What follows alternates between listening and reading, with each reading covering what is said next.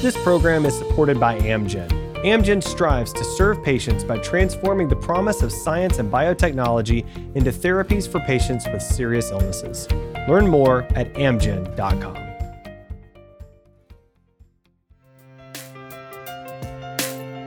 From Susan G. Komen, this is Real Pink, a podcast exploring real stories, struggles, and triumphs related to breast cancer. We're taking the conversation from the doctor's office to your living room.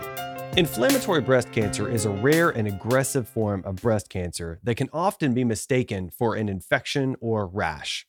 Today's guest went to the doctor thinking she was simply having an allergic reaction. Luckily, her medical team was well versed in IBC and knew that what they were looking at was far more serious than a rash. Here today to share her story of living with metastatic inflammatory breast cancer and how she is fighting cancer every single day in order to live out her hopes, dreams, and plans is Beth Parecha. Beth, welcome to the show. Hi, thanks for having me. Beth, it's so great to meet you, and I'm really happy to have you on the show. It's so important to talk about this because a lot of people don't really know much about it. Uh, but let's start off with your story. Let's start with your diagnosis. I know it was a whirlwind. Tell me what happened and what was going on in your life at that time. Yeah, I was 36 at the time. I had just moved um, a couple months beforehand to Indianapolis for a, a, new job. So, new, brand new career, brand new um, city, everything, you know, was in the process of kind of, you know, just figuring out, uh, making friends, learning where the grocery store was, you know, where the photocopier was in the office, all of those things. Um, and at the time, I had a brand new niece who had just been born, and I was getting ready to go home for the holidays and visit. And I had a rash, and I knew my sister would murder me if I brought home anything that would impact the baby. So went to didn't have an established physician at the time, so I went to um, just an urgent care and met with a doctor and a nurse who were amazing, and they took a look at this weird rash situation I had going on my breast, and I was originally told that I had a infection in my milk glands, and I said, "Well, that's really bizarre because I." have never been pregnant, I've never had kids, that doesn't seem right. Like something about that doesn't compute. And so they prescribed me antibiotics and they told me to come back in 10 days if there was continued issues. On the way out of the office, the nurse pulled me aside and she's like, You just seem really nervous and upset. Is there something I can help you with? And I was like, I just don't feel right about this. Like th- there's something that doesn't this doesn't make sense to me. I am healthy. I do all the things. I don't eat red meat. I what could possibly have caused this? And none of the normal triggers are applicable to me and my current lifestyle, either from a health perspective or from just a general lifestyle perspective. And she was like, you know what? I just had a baby and I know how you feel when you just know something's wrong. And she's like, let me recommend you to my OBGYN. And I was like, that'd be great. I'm new to town. I don't know who to go to. And she's like, you're going to have a hard time getting an appointment. She's really popular. Here's what you need to say tell her that it is an urgent situation and that you have concerns about breast changes. And I said, oh, okay sure, like I do the shower thing. I, I check, like, you know, there's no lumps or bumps or like it's a rash. Like, I'm sure you guys are all a little out there. But I did what she said and I got in the next day. And the OBGYN was honestly the woman who probably saved my life. She was familiar with inflammatory breast cancer, which, as you mentioned, incredibly rare. It's often diagnosed incredibly late stage because people present with this rash and either don't go to the doctor, do what I or do what I do and go and hey, we're going to try three or four other things because they're not thinking inflammatory breast cancer. And it doesn't present as, oh, you have a lump or oh, you have this or it was from there, honestly, that's where the whirlwind started. Um, I had a mammogram, and the mammogram came back as inconclusive um, due to breast density. Again, 36 years old, very young, large breasts, healthy, worked out, a lot of muscle. Nothing that they could see there. So went back to the OB. She looked again. At this point, the swelling had gotten worse. The rash had continued to spread. I was taking the antibiotics just as a backup. So clearly they weren't working.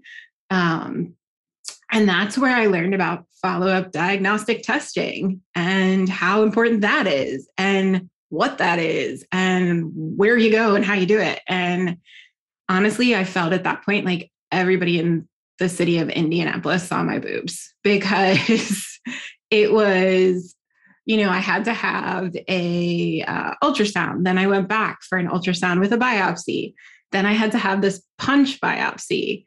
Then I had to have another, you know, all this blood work. And then I had to have an MRI. And then I had to have, and fast forward to New Year's Eve, eh, you know, I wasn't even thinking about cancer at, at no point. And so I got a call from the doctor and he said, Hey, I need you to come to the hospital. I need I, I need you to come in. Um, I've scheduled an appointment for you. And I said, okay, well, it's New Year's Eve. Like, what are you what are you guys even doing at the hospital?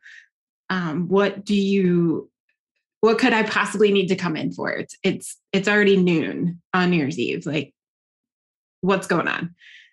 And he's like, Well, I'd really prefer that you come in. And I was like, Well, can you just tell me on the phone? And so he asked me if I was alone. And that's when I felt the pit of my stomach just got, I don't even know how to describe it. I, I think I was out of my body. I think I just, I felt like I was floating. I, my stomach hurt. My head was just lightheaded. Like I just knew something incredibly difficult was going to happen. And so he's like, Are you sitting down and do you have anybody with you? And I said, Well, I'm sitting down and I don't have anybody with me, but that's okay. Um, you know, I have a good network. I can call somebody if I need to. And he said, We have found, and you are suffering from inflammatory breast cancer, and it is rare and it is incredibly aggressive and you need to start treatment immediately um, to have any chance of surviving. And I just sat there and I said, okay, well, I will see you shortly at the hospital then. and so somehow I got my car and I drove myself to the hospital. I don't remember, it was a blur. And I met with an oncologist and I, through luck of the draw, ended up with the most amazing human being you could ever meet. My oncologist um, is just absolutely phenomenal. Like, as a human being, as a doctor, he was familiar with inflammatory breast cancer. And so I got lucky that, again, my OB was familiar with it. The initial surgeon I had, I ended up switching surgeons for my formal breast surgeon per se, but the surgeon who did the punch biopsy knew enough to say there is another surgeon in town who has experience with this. I'm happy to stay on as your breast surgeon, but I recommend you get a second opinion from her. And that's ultimately the breast surgeon I went with. And again, through luck and through asking questions. And I don't, I can't say enough how important it is to ask questions.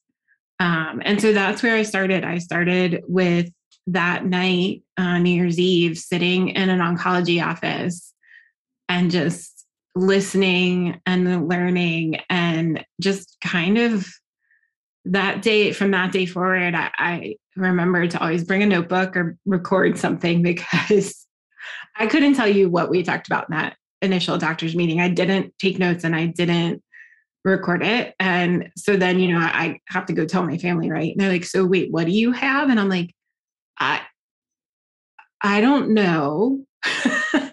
it's called inflammatory breast cancer. And the doctor said, I need to start this treatment immediately if I want to live. And I it was recommended that I get my life in order and make sure that I start preparing for worst case scenario. And that was terrifying. Wow. Uh, so, so I want to understand and hear about the treatment. I understand there was a lot of urgency, and as you mentioned, it's kind of shocking to get called in to the doctor's office on New Year's Eve. And so, let's talk about what that looked like. Um, I, assume there was just a lot of urgency and intensity due to the aggressiveness of the cancer. Um, and I understand that it worked for a period of time. Um, so then what happened next? Sure. So I started, I immediately went in for chemotherapy. Um, so I did the full regimen of, uh, you know, multiple types of therapy, immuno and chemotherapy all at once. I then had a bilateral mastectomy. Um, and then for extra measure, just to be as aggressive as possible, I chose to have a hysterectomy just so that, you know, I could remove any potential estrogen producing um, entities from my body and reduce as much as I could the, the possibility of reoccurrence. Um, after that, I then had uh, radiation. Then, when I got done with that, I, I had unfortunately developed lymphedema. So, uh, in addition to you know standard physical therapy, just to get used to implants and get used to having you know weakened all uh, muscles um, and all that stuff, um, went through a treatment for lymphedema.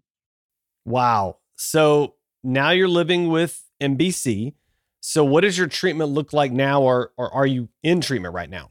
Yeah, I'm in treatment. Um, so about a year after, not even about six months after uh, my initial cancer free, and I'd finished my uh, regime of uh, radiation, I had significant pain in my right arm, and and I had lymphedema as mentioned. So I had swelling, I had pain, and it just wouldn't go away. So ultimately, I had to go back in for some ultrasounds, and that's when they found that my cancer had metastasized.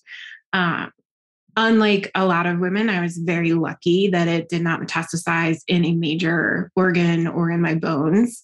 Um, oddly enough, it very rare again metastasized around the nerves that are in your brachial plexus and so it actually cut off and um, caused my right arm to become paralyzed. And just because the tumor was so wrapped around and it's not an area that they could safely do surgery without impacting significant loss of functionality of other important things.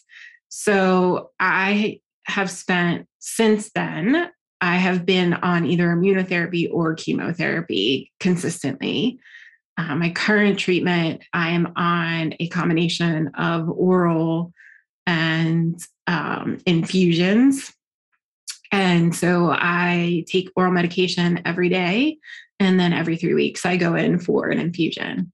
Um, but I think one of the things that I've learned as I've battled metastatic cancer is that there's what they call lines of treatment. And so as you're consistently going through this treatment, you have different lines, I guess, of defense. And so there's the first treatment. And when that line of treatment doesn't work and you present with a new form of cancer, your cancer markers go too high and indicate that there's activity, then you know you move on to the next and the next and the next until ultimately either you become, you know, you run out of treatment options, uh, you choose to stop treatment, or you know you exhaust opportunity and you choose to try alternative therapies. So i'm very lucky i'm only in my third line of treatment in the last five years. So the treatment i'm on is a form of it's called Xeloda and Tukysa. I hope i'm pronouncing that right. I jokingly call it tuxedo because uh, there's times when that doesn't roll off your tongue. Um, but it's been working. Um, you know, and then honestly, you just have a ton of medication to battle the side effects. Side effects from the original treatment, side effects from the drugs, side effects from you know, just having loss of functionality, not being as active, you know, it's just unbelievable. And then early menopause, like who knew? Who knew? Hot flashes, hot flashes are fun. And, and when I say that, I am joking the most awkward thing you could ever want. Like you're in the like, thank God we're in this remote environment. So you don't have to see me turn bright red and like literally start dripping sweat and like immediately start like trying to get out of my clothing as quickly as possible. It's hilarious. But Zoom has saved me from that embarrassment. It's amazing. You know, the beauty of Zoom is that it's really hard to tell a color change like that. You don't really see it. Which well, and then I great. can wear like shorts all the time. So I'm like cooler. I don't have to worry about like you know, it's like party on the top and like beach on the bottom. I'm ready to go. I like that you went party and beach. You didn't go business and beach. I, no. I, I like that. I really like that yeah. combination. Um, so, but let's let's take a second. Let's talk about the emotions and your outlook through all of this. I know that you've blogged throughout the whole journey. In your first blog, you were talking about your diagnosis and you admit your initial response was anger which I'm sure is something that many of our listeners can relate to. Tell me about that and how you were able to pull yourself through to a more hopeful and positive place. I mean, what helped you to get there? Yeah, I was angry. I was pissed. Like, I felt like I had done all the things. I was a, a former college athlete. I was always very conscientious about my health. I you know, kind of hovered around pescatarian, like even vegetarian, like very occasionally ate red meat. I didn't have a lot of dairy. I I did all this stuff, right? I hit my 10,000 steps a day. I, you know what I mean? Every day, consistently. Like I just busted my tush to do that. And I didn't understand how somebody who had followed the rules and was conscientious of breast cancer could just be caught so unaware. And I think that's where I was just so angry. Like, how did this even happen? I didn't even know about this. I didn't even know this was an issue I should be looking for.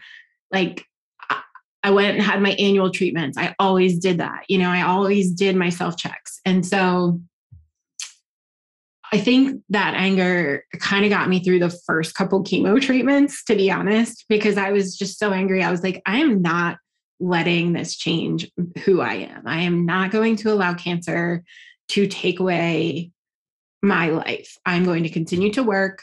I'm going to continue to support myself. I'm going to continue to do the things I love to do. I'm going to spend time with my family. I'm going to figure out how to make this work for me. I'm not, I'm just not giving in. I'm good. And so I think I went from like angry to like stubborn. And so I never hit that like bitter that I think some people get to. And I'm not really a bitter person to begin with. I, I, I tend to be a much more upbeat and kind of positive and a little bit over the top at times, or extra, I guess you could say. Um, I, you know, people tell me this. I don't know that I believe it, but like, you know, so they say. But I think for me, the hardest part has been and always, I think, will be anytime I have a recurrence or I have a challenge or I have um, news that's not good is telling my family. And so it absolutely is devastating having to tell my parents and my sister. And so I think for me, anytime I hit that, that's where I have a hard time. And relaying that news, I think I've become, when I hear bad news anymore, sometimes it's like, I, it, it almost is like, oh, okay, well, but go figure.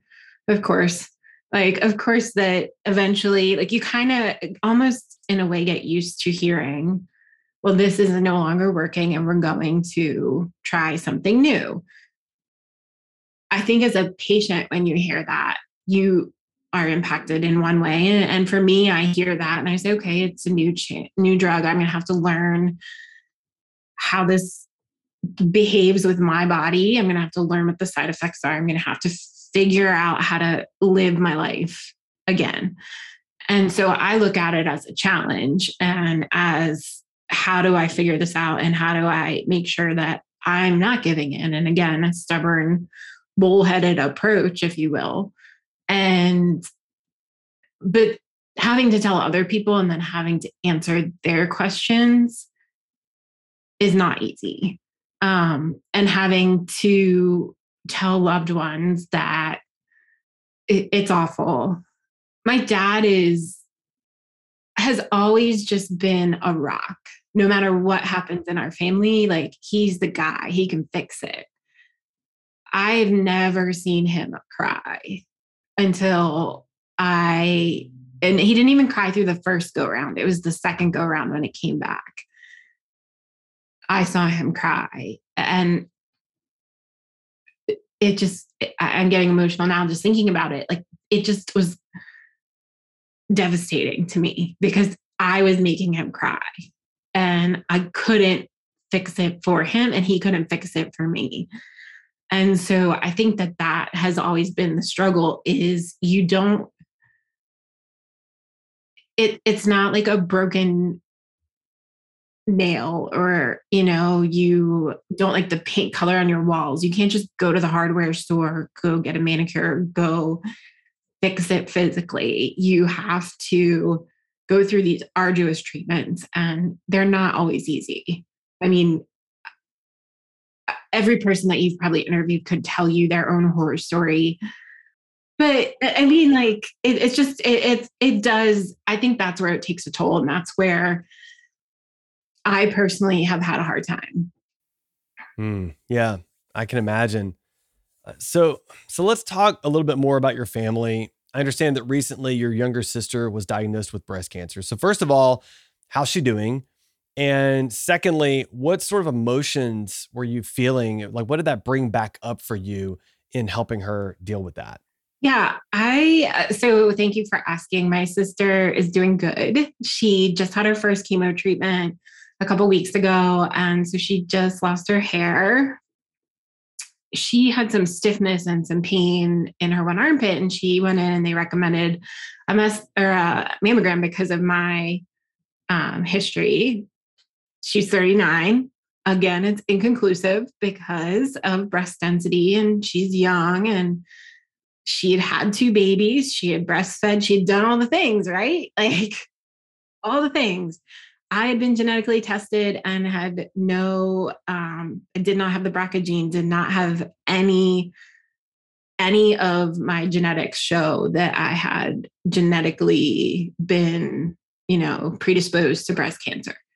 So it was determined that mine was environmentally caused. So she goes, she ultimately is um, she is progesterone and estrogen positive. So she's not HER2, which is great. She was found to be stage one, also great. So she had a lumpectomy. Now she's doing chemo and then she'll be ultimately doing radiation.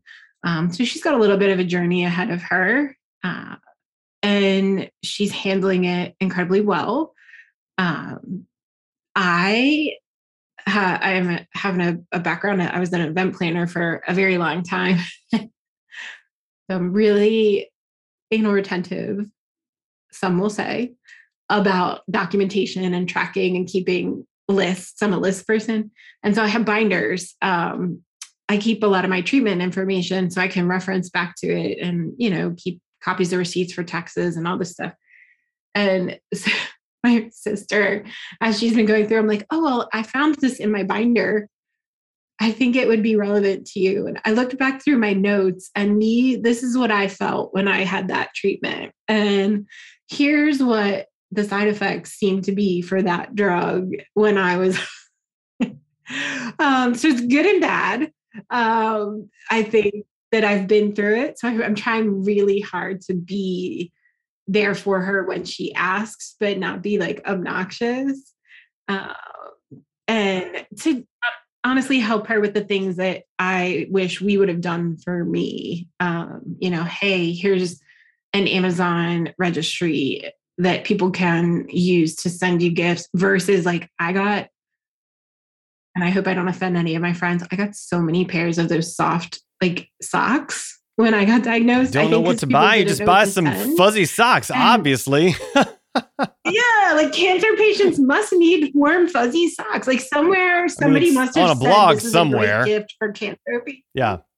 Yeah, it's somebody blogged or some like you know cancer website was like, here's the top five gifts, like mm, journals Yeah. and socks. I mean, got you don't ever have to buy journals and socks And- again. You're set. Never again like i have more than i could ever need and so um, for her we set up like an amazon registry and so i've been managing that and putting things on that i know she needs you know like That's really smart. I mean, I don't think I've ever heard a guest say that before, but why not have a wish list? And then if you need something, people can go and look at the Amazon wish list. yeah and then you feel good they feel good everybody wins like Uh, jeff bezos sure as heck wins like he's you know buying yachts and going to space so he's doing good I'm I'm really glad that your sister has your support, and I know that it really means a lot to her to to have you to help her through this. And you know, I really appreciate you sharing the raw and real emotions surrounding these topics because they're so natural and normal and relatable. What do you want to tell our listeners about the ebb and flow of emotions and feelings and how to feel them and come through them on the other side?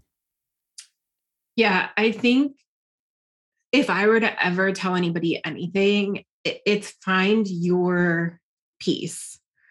Um, you have to find a way to either forgive yourself or forgive the circumstances, or you just have to come to a place where you are not constantly either feeling guilty feeling angry or feeling just completely despondent and depressed. And if you are one of those things, three things consistently, ask for help. You know, and and that may be different for everybody, right? Like I'm not here to tell you who to go to help for. Some people are going to go to their priest, some people are going to go to a psychologist, some people are going to go to their best friend. But ask. Don't suffer in silence and don't suffer alone because I think that's where cancer can really come after you um, and really put you into a downward spiral where you don't have you know positive outlook and 90% of beating it is staying positive and staying consistent I, the other piece of advice i would give is i don't care how hard it is um, I don't care if you have to have somebody help you. I don't care if you have to be a walker, if you need to get your butt out and walk every single day. It can be down the stairs, it can be around your house, it can be to the end of the driveway, it can be around your block. I don't care. But like get up and move because if you are just wallowing in a space where you're not physically moving and you're not physically taking care of yourself, cancer will come for your dignity.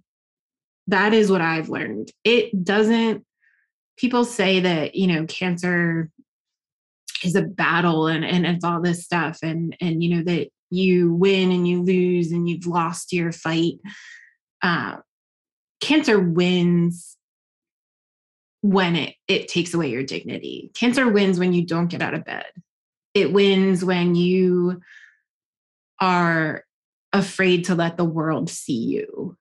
It wins when you're ashamed to see, let people see you, you know, maybe looking not your best.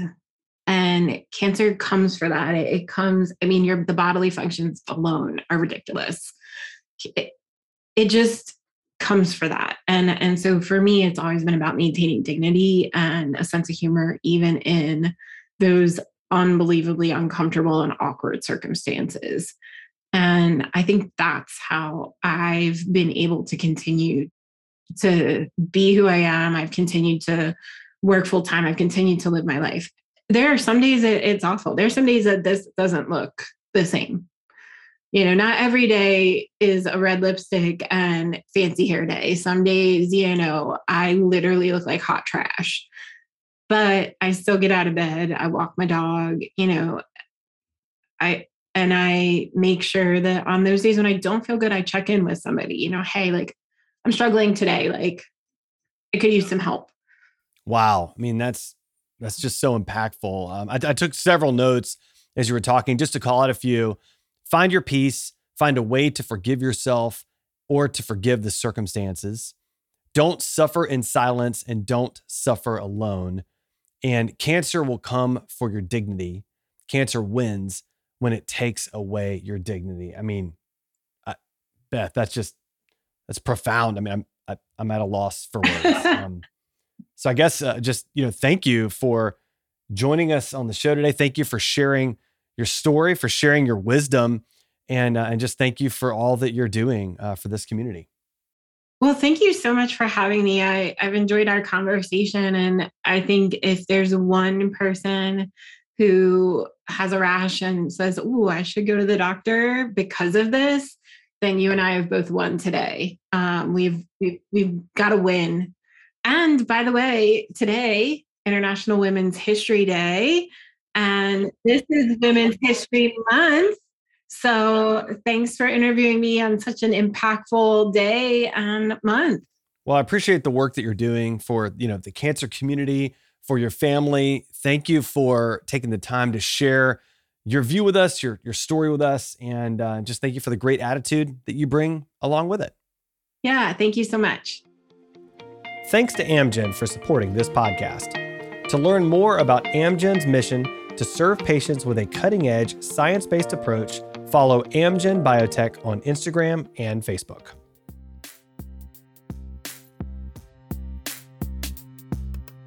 Thanks for listening to Real Pink, a weekly podcast by Susan G. Komen.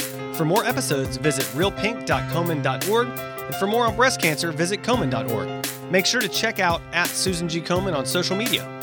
I'm your host, Adam. You can find me on Twitter at AJ Walker or on my blog, adamjwalker.com.